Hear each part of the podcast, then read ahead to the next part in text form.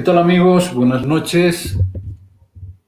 Como todos los domingos, estamos en, en este habitual horario de las 20 con 30 minutos y unos minutitos más para abordar diferentes temáticas domingo tras domingo.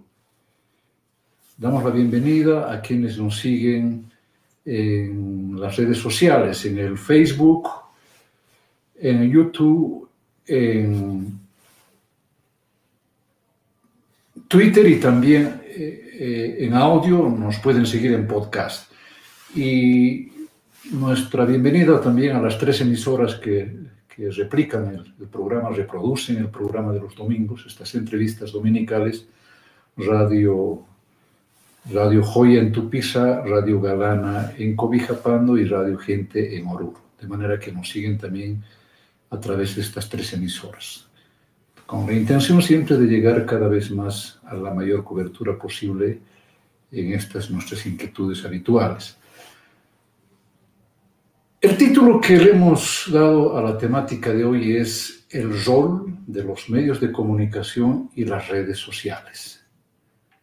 Eh, en los varios años ya que llevamos en el ejercicio del periodismo, y no sé si con nuestro invitado vamos a coincidir en esto, pero lo cierto es que estamos atravesando uno de los momentos más complicados en el periodismo boliviano.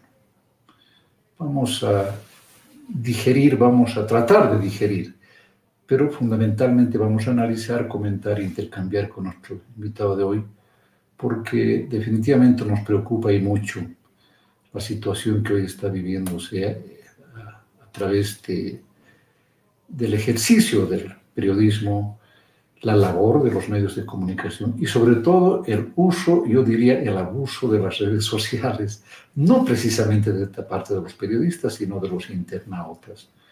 Es cierto que las redes sociales es una de las grandes opciones que todos tienen para socializar sus inquietudes, sus opiniones, sus comentarios, pero no siempre van en una dirección constructiva, sana, propositiva Esas cositas las vamos a comentar hoy.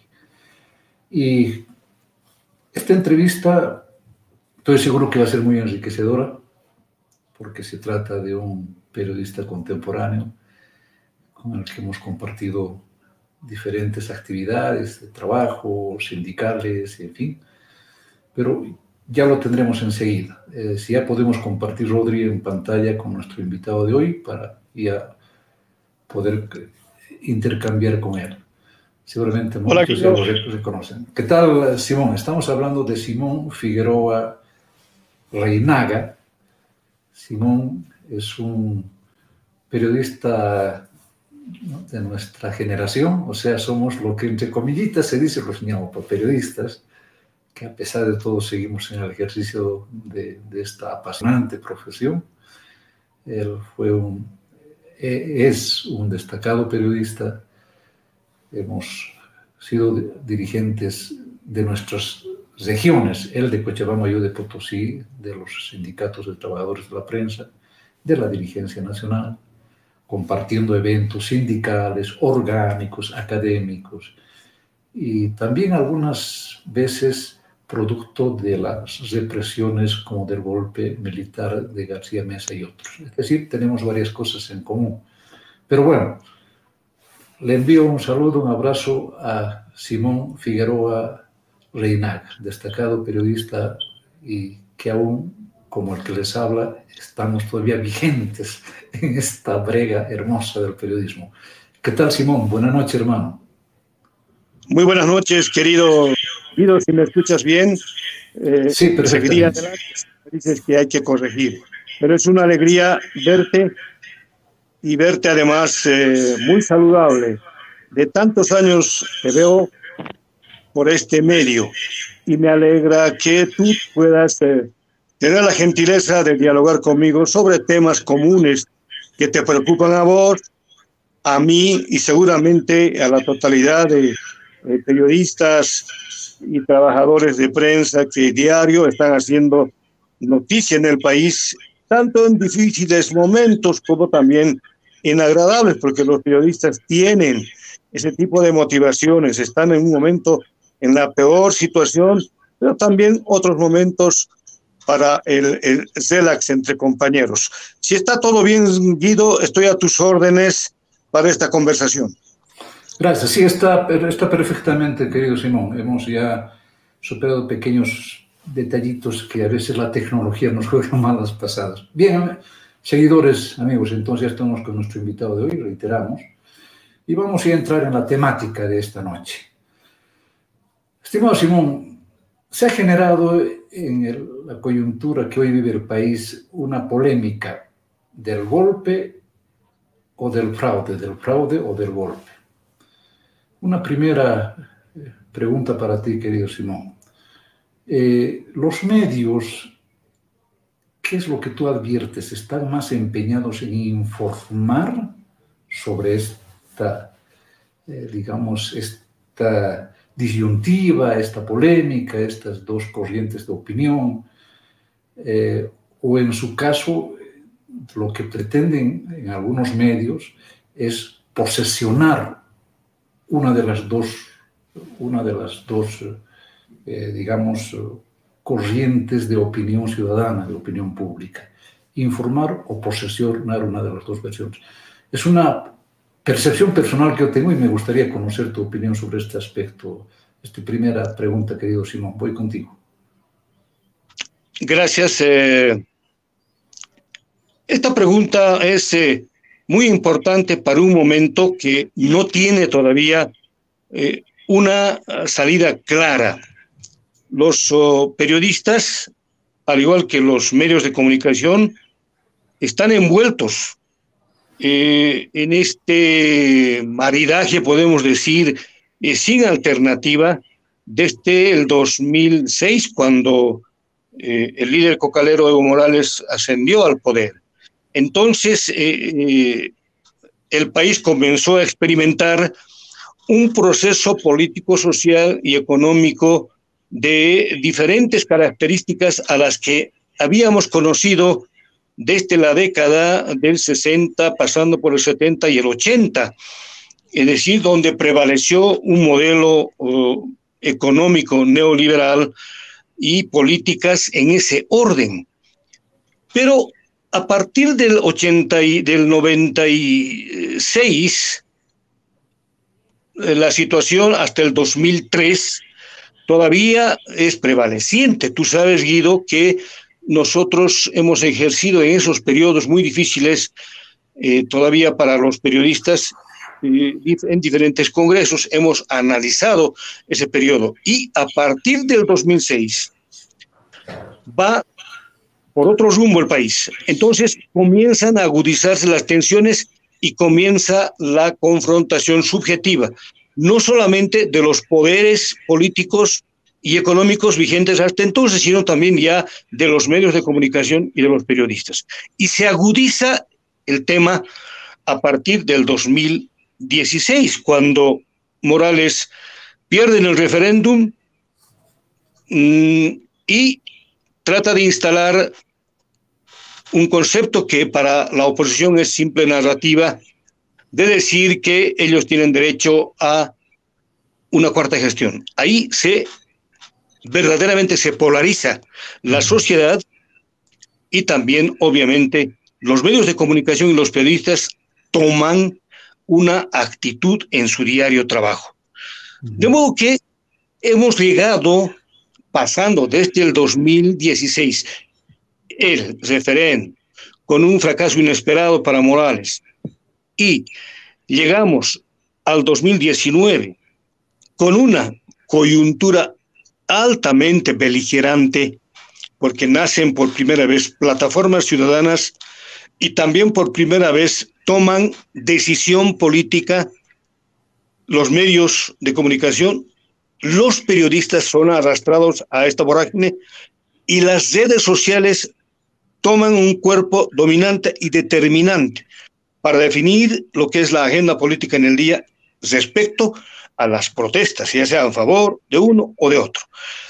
Ni modo, hemos llegado al 2019, después de que el 2016 se produce, si tú quieres, Guido, una desobediencia a la Constitución, porque eh, los oh, mandatarios de entonces han buscado una cuarta gestión, probablemente sin que eh, la Constitución los autorice.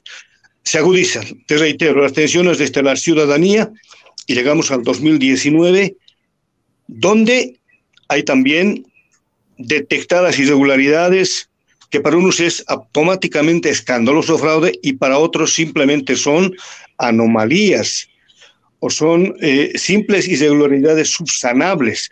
Entonces el debate se instala a partir de entonces y dura a lo que viene después.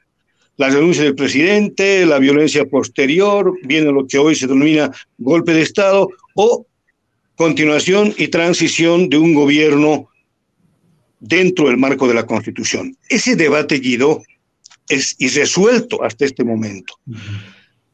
La ley algún día seguramente prevalecerá después de analizar lo que es justicia respecto a estos temas tan candentes que tendrían que devolver la tranquilidad al país. Hoy los periodistas, Guido, estamos subjetivamente enfrentados porque los medios de comunicación han tomado una posición política. y la verdad es que muy difícil en este momento eh, se puede hacer, digamos, cálculos, pero muy difícil determinar si fue un fraude en el sentido estricto de la palabra o fue un golpe de Estado. Tenemos que esperar. En algún momento la justicia prevalecerá estableciendo la verdad. Pero me animo a decirte para concluir esta primera parte de tu pregunta, que este debate es hacia el infinito. No sabemos. Puede resolverse en días, en meses, en años, o va a quedar quizás como uh, las hipótesis que siempre hemos conocido, Guido, eh, hasta hoy, por ejemplo, no podemos definir, esto es anecdótico, si primero fue la creación o fue la evolución, en el caso de la humanidad, o si fue primero el huevo o fue primero la, eh, la gallina, en fin. Hay situaciones anecdóticas que nos dicen qué es lo que pasó, pero es histórica y también anecdótica. Yo te puedo decir que el debate no ha concluido. Así es, aún está abierto y, como tú dices, no sabemos por qué tiempo más. Querido Simón, a diferencia de nuestros buenos tiempos, lo digo así con orgullo de nuestros buenos tiempos y sin ánimo de ofender a las nuevas generaciones de comunicadores, ¿será que se está pretendiendo imponer, suplantar lo que se llama un periodismo político y, bueno, con todas sus implicancias y sus riesgos? ¿O estoy equivocado en mi apreciación, querido Simón? No estás equivocado, hermano, porque lo cierto es que el periodismo siempre fue político. Ahora eh, tiene otros contornos. El espectro comunicacional ha tomado ya eh, una posición eh, y no es este un problema local, llamaremos nacional o boliviano. es, un, es un tema de explicación amplia porque está ocurriendo en América Latina y también en, parte de Asia. Eh, me, refiero a que ahora la mm, información tiene una fuerte carga de dirección política. Es decir, eh, los medios de comunicación, los grandes, que, son corporaciones mediáticas, están nomás mm, protegiendo intereses económicos también que son en esa dimensión. Es decir, tanto medios de comunicación como periodistas han roto ya los tradicionales marcos, incluso éticos, del trabajo que deben hacer tanto medios como periodistas en favor de la población. Es decir, los medios de comunicación en este momento han convertido la elaboración y emisión de la información en dirección política. No vamos a poder esto uh, eh, organizar de otra manera porque está dentro una coyuntura. Y aquí, ciertamente, Guido, antes los periodistas tenían un objetivo soberano, luchar contra las injusticias, luchar contra los que violaban mm, la Constitución, los derechos humanos, y siempre era su trabajo de los periodistas orientado a favorecer las demandas de justicia social de las mayorías de la población. Hoy ese modelo de trabajo ha desaparecido porque la sociedad en este momento está mm, polarizada. Ni siquiera es bipolar, es multipolar. ¿Por qué te digo esto, Guido? En un lado están lo que políticamente se puede llamar derechistas o izquierdistas. Esto también eh, está acompañado por lo que los estudiosos dicen, ya las naciones han tomado eh, un lugar en el debate internacional porque entra la parte geopolítica, defensa de los recursos naturales. ¿Quiénes defienden? ¿Qué partido? ¿Qué fuerza política? ¿Qué movimiento? Entonces, aquí eh, tenemos que reconocer, Guido, que se ha ideologizado el servicio que antes era estrictamente independiente y ético porque los medios de comunicación están en este momento situados en ese ámbito. La ideología. Unos que defienden, con esto termino, lo que puede ser el modelo republicano y los otros que defienden lo que es ya los intereses de los movimientos populares que llaman ahora. Es decir, que aquí indudablemente los periodistas, Guido, tendrán que eh, revisar sus códigos de ética, porque ser periodista en este tiempo es servir dentro de los principios que nos han enseñado, porque el periodista se debe a sus códigos, el periodista se debe a un estatuto que dice que eh, la opinión pública deposita su fe en el trabajo del periodista, cree y confía en el periodista. Por tanto, debería ser independiente, debería ser autónomo, debería defender su, su código en su trabajo. Pero hoy, indudablemente, hay periodistas que están en un lado y tienen todo el derecho a defender el modelo que creen conveniente. En el otro lado también hay periodistas que defienden la situación de quienes pueden ser gobernantes circunstanciales. Y esto, Guido, creo yo que eh, debe eh, obligar a los periodistas a cumplir un trabajo de orientación entre estos dos grandes sectores que están en permanente pugna ideológica para que el trabajo del periodista pueda ser de orientación a la población y que los poderes políticos profundicen la democracia, porque nosotros necesitamos, por encima de cualquier forma de modelo político o ideológico, necesitamos que se preserve la democracia con todos sus requisitos y en favor de todos los bolivianos.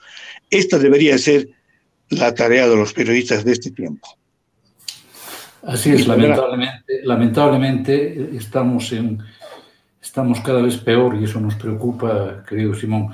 el Internet nos permite acceder cada día, cotidianamente, no creo que solamente seamos tú y yo, mucha gente, no solamente los periodistas, de estar informados, ingresando a los portales de los periódicos locales, nacionales. Bueno, nos lo permite ahora la tecnología. Y hay algo que me llama la atención, querido Simón, que sobre un mismo hecho noticioso, una misma noticia para que la opinión pública la tenga claro, agarramos dos periódicos y desde el titular, el lido encabezamiento o el tratamiento de la información es a veces diametralmente opuesto entre un periódico y otro, ¿no? Y donde ahí se refleja nítidamente, nítidamente una abierta parcialización o, digamos, eh, una, una clara línea identificada, ya sea con los masistas o con los antimasistas, o con los socialistas o con los opositores. ¿no?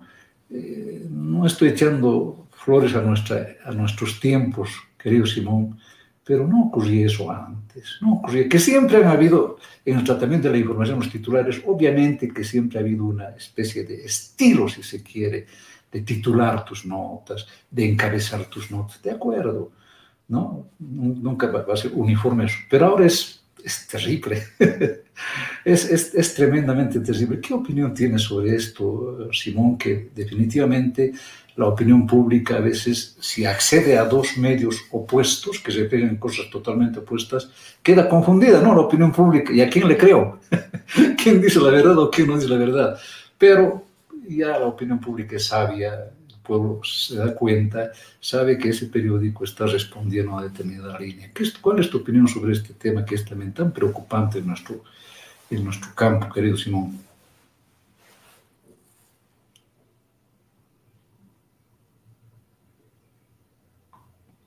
Hola. Hola Simón, voy contigo. Parece que hemos tenido algún problema.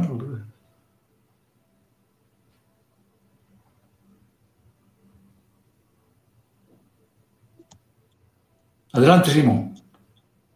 Ya, vamos un ratito, un segundito, vamos a, está cargando, que parece que hay una desconexión. Sí, pero ya se te escucha, ya, ya se te escucha, no hay problema. Ya, perfectamente.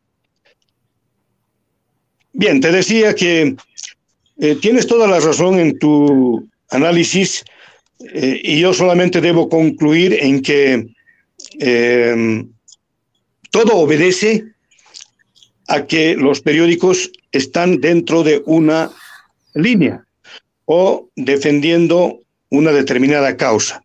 Por eso es que los titulares varían de un medio a otro en relación a una misma temática. Pero, como tú dices muy bien, el público es altamente inteligente porque es un público muy bien informado y sabe diferenciar a tiempo qué medio de comunicación está en, en este momento con una y otra tendencia. Así que de modo que eh, ahí nos quedamos y hay que seguir mejorando un periodismo más ético hasta donde se pueda. Adelante, Guido. Simón, comentábamos extra, extra entrevista, eh, a ti te pasa y, a mí también. Resulta que ahora ser equilibrados como periodistas eh, es o implica tener ataques del un lado y del otro lado. Cuando hay una nota, una entrevista, una opinión, un comentario que le agrada, que le agrada a los masistas, pero no a los antimasistas, entonces nos acusan los, los, de la oposición de masistas. O a la inversa. Si hago una nota, comentario, lo que se llame, postear algo eh, que no les agrada a los, a, los, a los del otro lado, nos dicen pititas. Entonces yo decía, eso también ha cambiado, Simón. Eso también ha cambiado. Es, es increíble cómo algunos fanat hay un fanatismo hay un, hay un apasionamiento increíble con una determinada línea que hace de que eh, muchos piensan que uno debe escribir, opinar, comentar eh, para agradar a todos o para cubrir las expectativas de unos y de otros. Este es un tema también eh, poco delicado, ¿no, Simón? Es decir, créeme que yo me siento feliz cuando tengo ataques de ambos lados. Quiere decir que lo estamos haciendo no más bien. Pero empezaríamos a preocuparnos si solo nos atacan de un solo lado, pero es de ambos lados. Entonces, si son de ambos lados, significa que estamos tratando de equilibrar. Pero esto no se está dando cotidianamente, querido Simón. ¿Cuál es tu opinión sobre este aspecto de que en algunos casos digan masistas y en otros casos pititas, por los opuestos? ¿Cuál es tu opinión, su apreciación, tu percepción sobre esto, Simón? Eh, yo creo que debemos ser fieles a nuestros principios democráticos a nuestra responsabilidad ética y sobre todo a los compromisos morales que hemos adquirido al momento de aceptar ser periodistas. Es decir, me refiero a, los compromisos que tenemos que ver con autonomía en cuanto a el trabajo que ejercemos, independencia en cuanto a los criterios que opinamos y sobre todo uh, tendría que ver esto con un aspecto que tiene que ver con la conciencia crítica. De modo que ser equilibrista en este momento parece una mofa, pero no hay que eh, enojar seguido porque la verdad es que los periodistas en este momento debieran adoptar el camino del medio, que quiere decir que eh, no están comprometidos ni con el lado verde, ni azul, ni negro, ni rojo. Es decir, me refiero, no están defendiendo intereses eh, de carácter político o económico claramente que afecta a la población, sino que su trabajo es trabajar por esclarecer la verdad. Y esto tiene necesariamente que ver con los estatutos que tienen los periodistas que tienen que ver con su ética. No es preocupante entonces, Guido, y me alegro que tú te mantengas en el camino del medio porque eres periodista. Tú, tú te debes eh, a la fe que tiene la opinión pública en vos. Y la opinión pública se te, uno puede informar para un lado, para contentar y descontentar al otro. No. Lo cierto es que tu trabajo es revelar la verdad y además opinar. Si tienes en este momento la facultad de opinar como un periodista eh, que maneja un espacio en un medio de comunicación, excelente Guido, porque este camino del medio significa mantener de algún modo que los periodistas sean coaptados, ya sea por gente que tiene interés en que el medio de comunicación malogre el sentido de la información en favor de un lado político o en favor del otro. Es decir, derecha o izquierda en este momento, cuando el debate sigue siendo, ¿qué va a pasar con Bolivia cuando estamos acercándonos al bicentenario de la fundación de la República? Tú sabes muy bien que eh, cuando la señora Áñez asumió el poder y lo apoyaron desde afuera, particularmente desde Estados Unidos, debería haber vuelto el sistema republicano. Pero se equivocó la señora Áñez al ser candidata y las ideas de volver a un sistema republicano en Bolivia también se sumaron. Entonces, hoy prevalece eh, eh, el ideal de que el Estado debe seguir siendo construido desde una mirada plurinacional diversidad de culturas y respeto a los derechos de todos, es decir, de los que eh, tienen que ver con el hacer de una nación. Y en esto, Guido, no hay por qué preocuparse. Me alegro que tú estés en el camino del medio y no debe importarte porque no es relevante que te digan un día que eres pitita y otro día que te digan que eres masista. No eres ninguno de los dos, tampoco yo lo soy. Seguramente hay muchos periodistas que no lo son, ¿verdad? Así es. Querido Simón, hablemos ahora en esta segunda parte de la entrevista de las redes sociales. Eh, me parece Lo que, bueno, lo de las redes sociales es posible, es un temito urticante y a algunos internautas es posible que les moleste esto, pero bueno, lo cierto es que la gente eh, pretende siempre imponer su verdad eh, en las redes sociales, ¿no? Es decir, eh, yo he escrito, he comentado, he posteado esto y bueno, esto es así y nadie me discute. Y lo malo es que a través de las redes sociales se da lugar a, a, las adjetivaciones, a descalificar a Gil y Mil, bueno, a los políticos con mayor razón. Bueno, los políticos ya, ya deben estar ya deben estar, eh, ¿cómo se llama? Cuando se les, ya deben estar curtidos porque, bueno, si se meten en la política es porque saben que se van a hacer dar duro por uno y otro lado. por eso incursionan, por eso se convierten en políticos, ¿no? Pero por lo demás, eh, no es tanto así. ¿Cuál es tu opinión sobre este uso, abuso, excesos que se comete, que, se, que vemos cotidianamente en las redes sociales?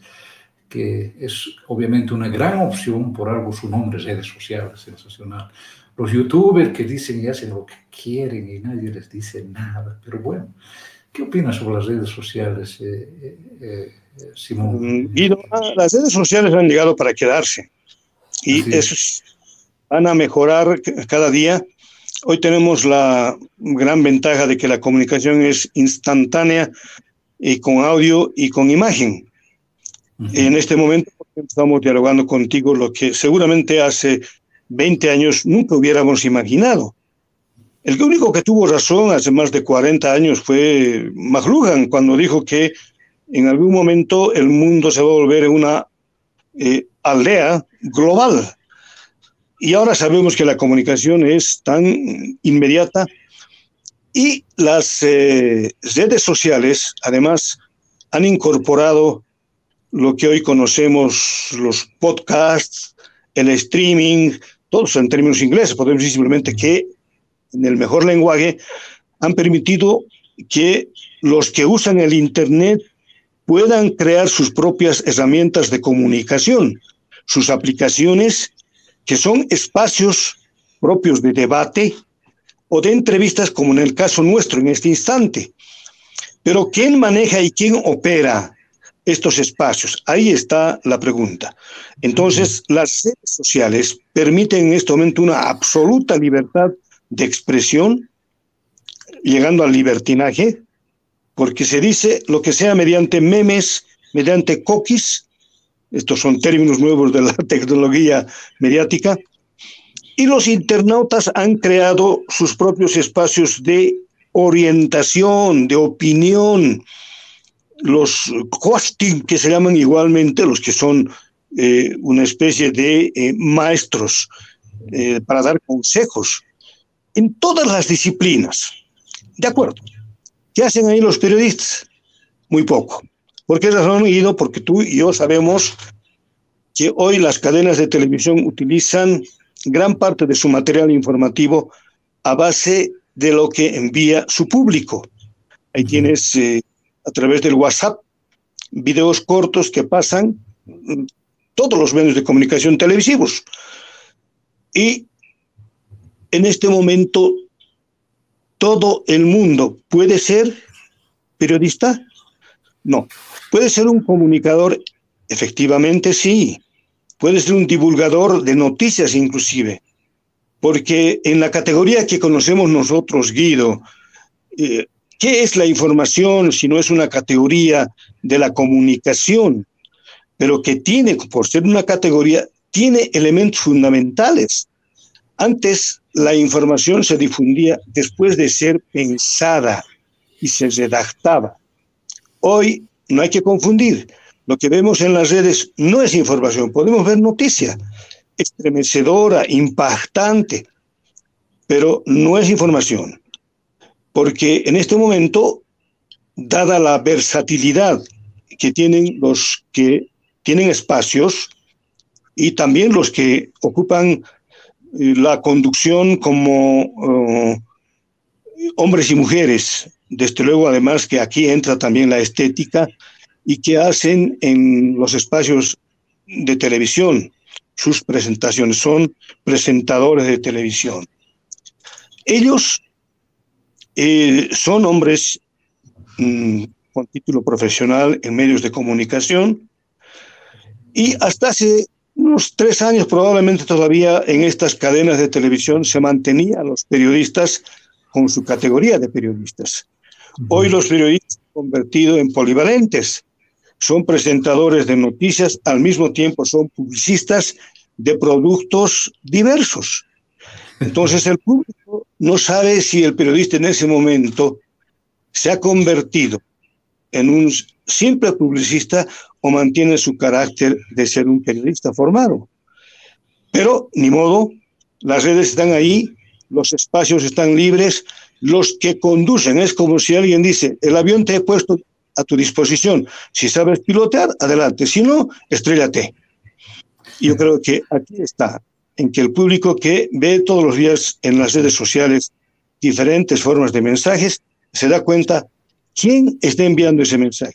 Ahora, para terminar, Guido, ha instalado el poder mediático lo que se llama la posverdad, que nos a nosotros que posverdad, que es una noticia falsa, exagerada, construida sin elementos de ética, pero altamente financiado por intereses de orden político o económico para instalar en la opinión pública una determinada idea. Entonces, dependerá para que la opinión pública tenga confianza en un determinado conductor de un espacio en las redes sociales, la calidad y el contenido del mensaje. en este caso. En el caso tuyo, me imagino que tienes un público altamente reservado y, y, hay que dar un respeto absoluto al trabajo que estás haciendo, Guido. Y me parece que eh, esta debería ser la forma de orientar a la opinión pública, eh, porque tenemos en este momento mil cosas más interesantes que difundir en las redes y no lo hacemos. Así es.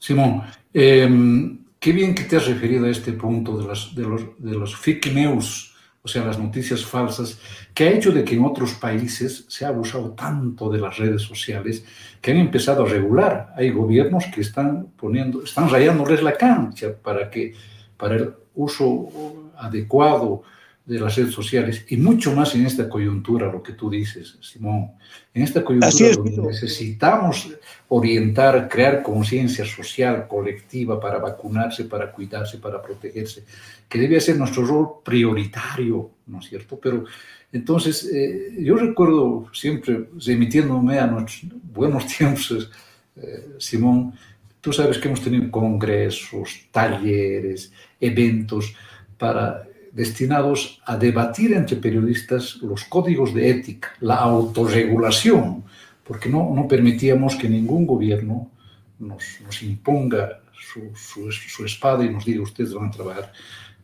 defendiendo fervientemente nuestra libertad de expresión. Bueno, ya no, ya no, escucho hoy día congresos de periodistas, sindicales, orgánicos, etc., talleres. ¿No recuerdas que hemos discutido tanto durante años, eh, eh, que es donde nos conocimos en las líderes sindicales, dirigenciales, Simón, tratando de que los periodistas, nuestros códigos de ética, los elaboremos nosotros mismos y nosotros mismos nos autorregulemos. Se podrá hacer con las redes sociales ahora, por lo menos a nivel de periodistas, si bien con, la opinión pública no se va a poder, porque, pero si se opta en algún momento el gobierno imitando quizás a otros gobiernos donde están ya normando, reglamentando el, uso de, las redes sociales, se podrá, se tendrá que llegar a ese último caso porque lo de las redes sociales, te reitero, si no, a veces ya son excesos, abusos que, que bueno, uno ya solamente agarra la cabeza y dice, bueno, y, y esto más, hay mucha gente que dice, está empezando a dudar o empieza a dudar cuando ven en las redes sociales una noticia cualquiera y después a veces salen las aclaraciones noticia falsa, fake news, ¿no? Entonces, ¿se podrá llegar en algún momento a, a la regulación del uso de las redes sociales, Simón? ¿Se tendría que llegar, no? Estoy eh, seguro que en algún momento vamos a tener una reglamentación, porque este actual eh, Congreso o, o Asamblea Legislativa Nacional eh, va a escuchar en algún momento no solamente eh, a los sectores de la sociedad, sino a los mismos periodistas, porque los periodistas necesitan que las redes estén reglamentadas. Y haya un ordenamiento que evite justamente que aparezcan los famosos influencers solamente para utilizar su espacio. Y no aportan absolutamente en nada para mejorar la democracia y el comportamiento de la sociedad, es decir, incluso para evitar que la inseguridad ciudadana prevalezca en cada una de las ciudades. Eh, estoy seguro que si no lo hace esta asamblea, mm, será una falla terrible de, lo, de los actuales congresistas, porque esto es una necesidad. No te olvides, Guido, nosotros el año 1991 en Trinidad, Bení, hemos aprobado precisamente el Código de Ética Periodística sí. y hemos adoptado los marcos que eh, ya habían regulado en 1984. Mira, imagínate, de 1984 a 1991 pasó mucho tiempo, pero fue en el gobierno de Chile Suazo cuando se aprobó el Estatuto Orgánico del Periodista Boliviano. Y todo estaba en base, y está todavía en base, a lo que nosotros siempre hemos defendido, la ley de imprenta de 1925. Entonces, hemos llegado al Congreso, a la, a, la Constituyente, ahí hubo un debate muy intenso, días, porque había grupos políticos que pretendían anular la ley de imprenta, pretendían modificar republicana porque era muy antigua, según ellos, ya no estaba vigente, etc.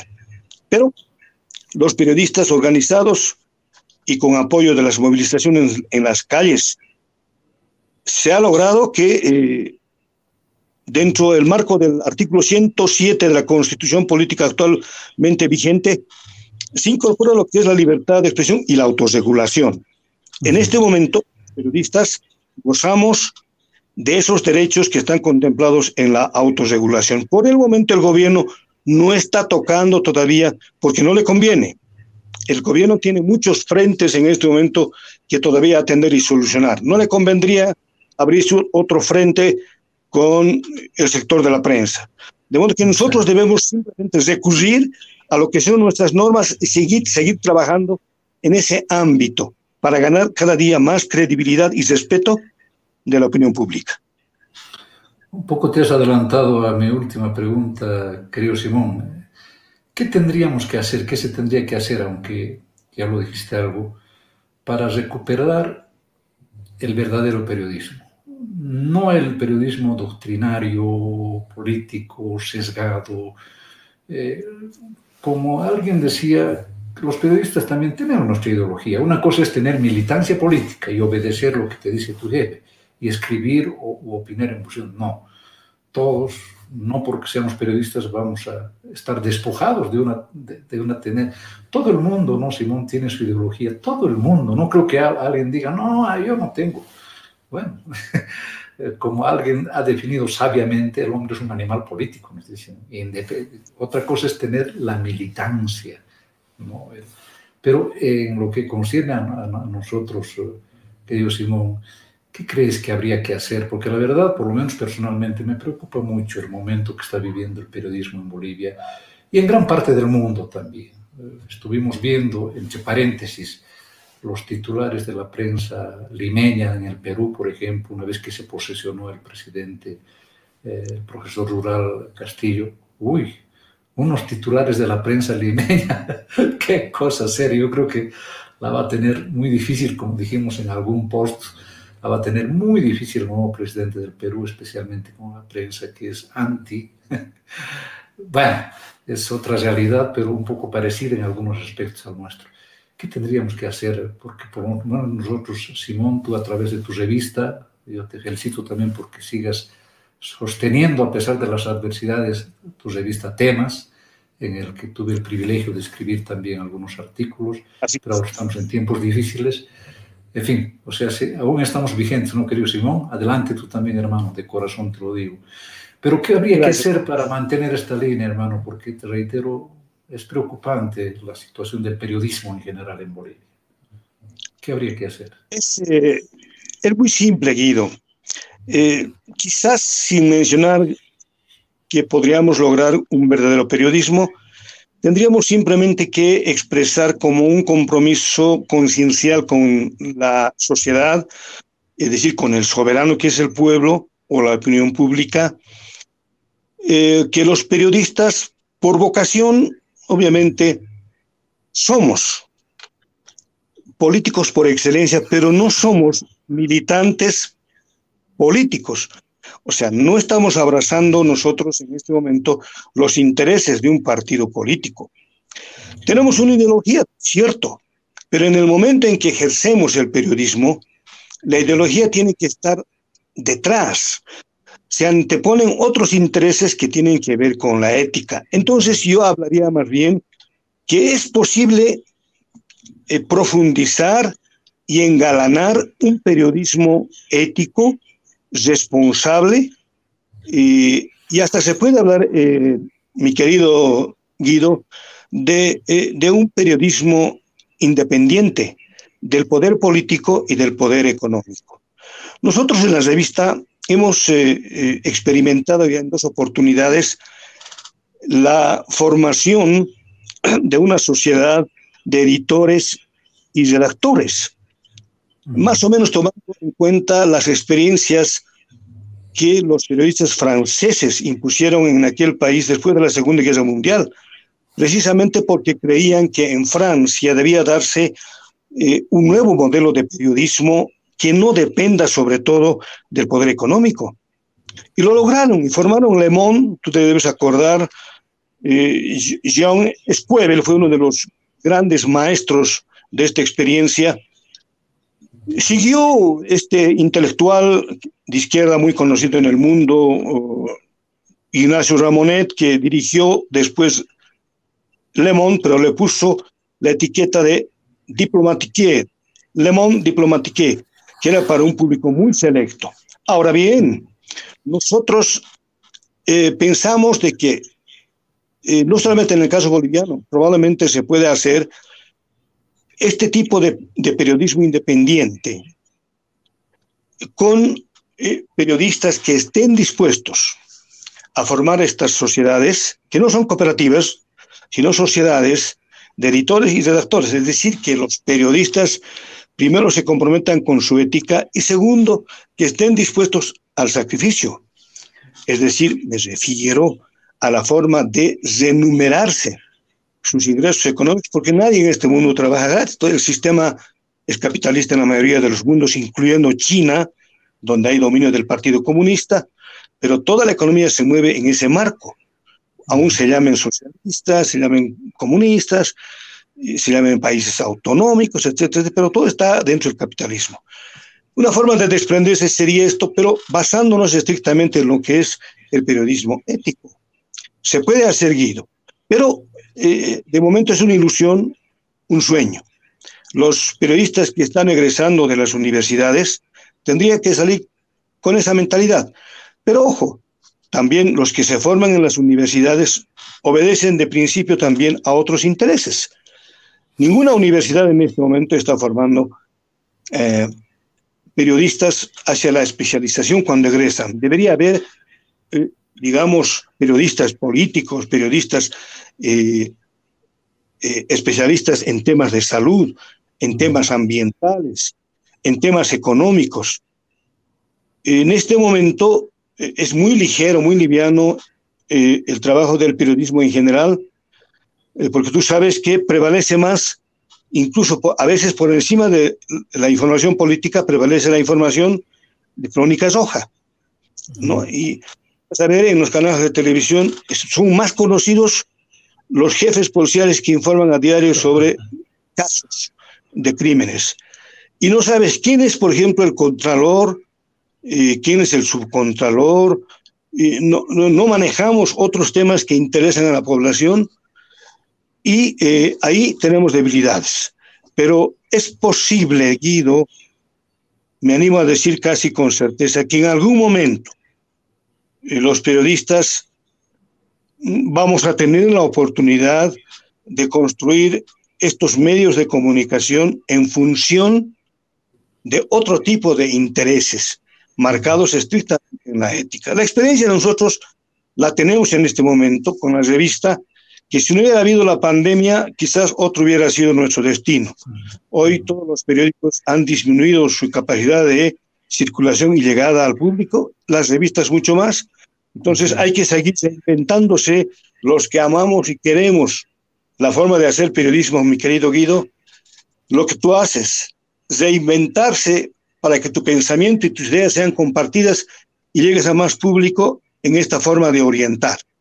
Te felicito y te agradezco que eh, me hayas invitado para dialogar, porque estos son temas que deberíamos dialogar permanentemente. Somos nosotros, Guido.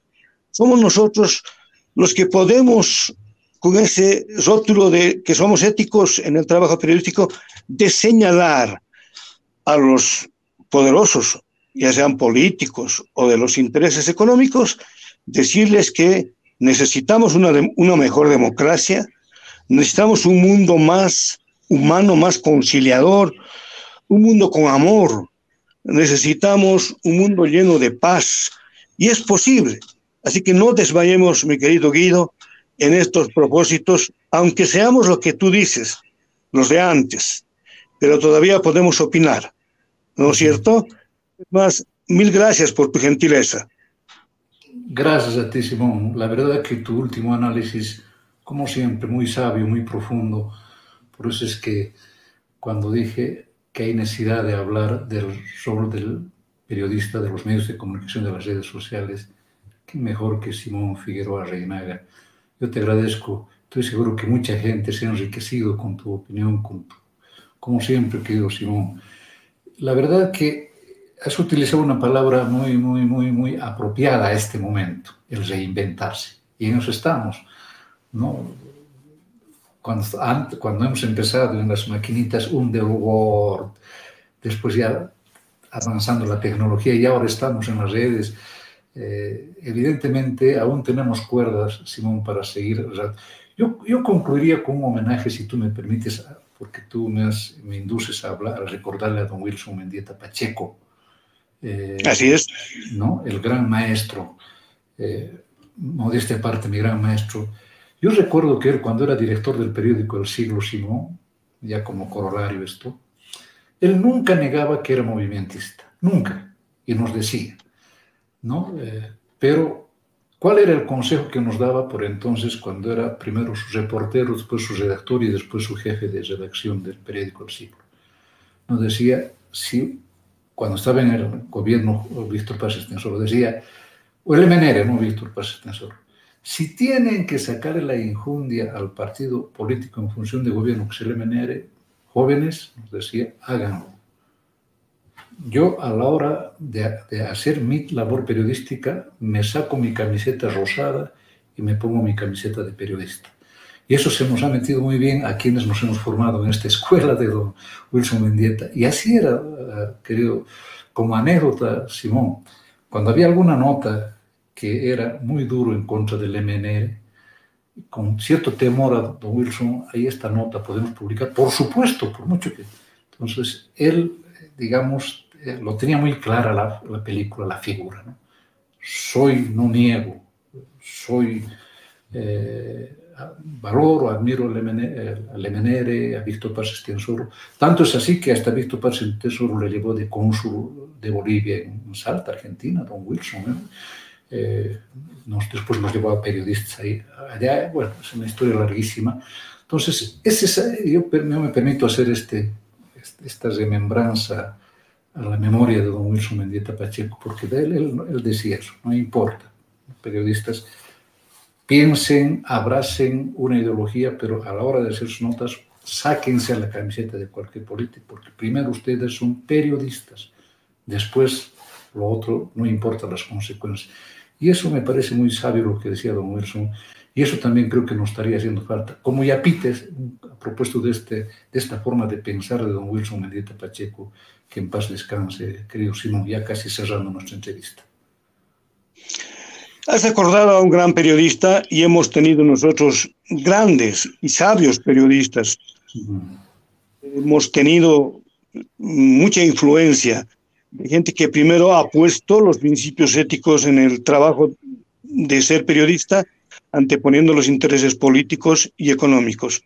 Estas lecciones que hemos recogido, yo las recogí, por ejemplo, bastante de Andrés eh, Solís Rada, ah. y yo trabajé con Luis Espinal en el periódico y entonces eh, un poco mi tendencia es a ese lado, ¿no? Es decir, yo me inclino mucho ah, al lado de la defensa de los derechos humanos, justicia, las mayorías nacionales y el ámbito popular. Pero una vez más, tú y yo debemos coincidir que los periodistas son políticos, obviamente tienen una ideología, pero al momento de emitir el mensaje convertido en información, debe estar despojado absolutamente de todo color político.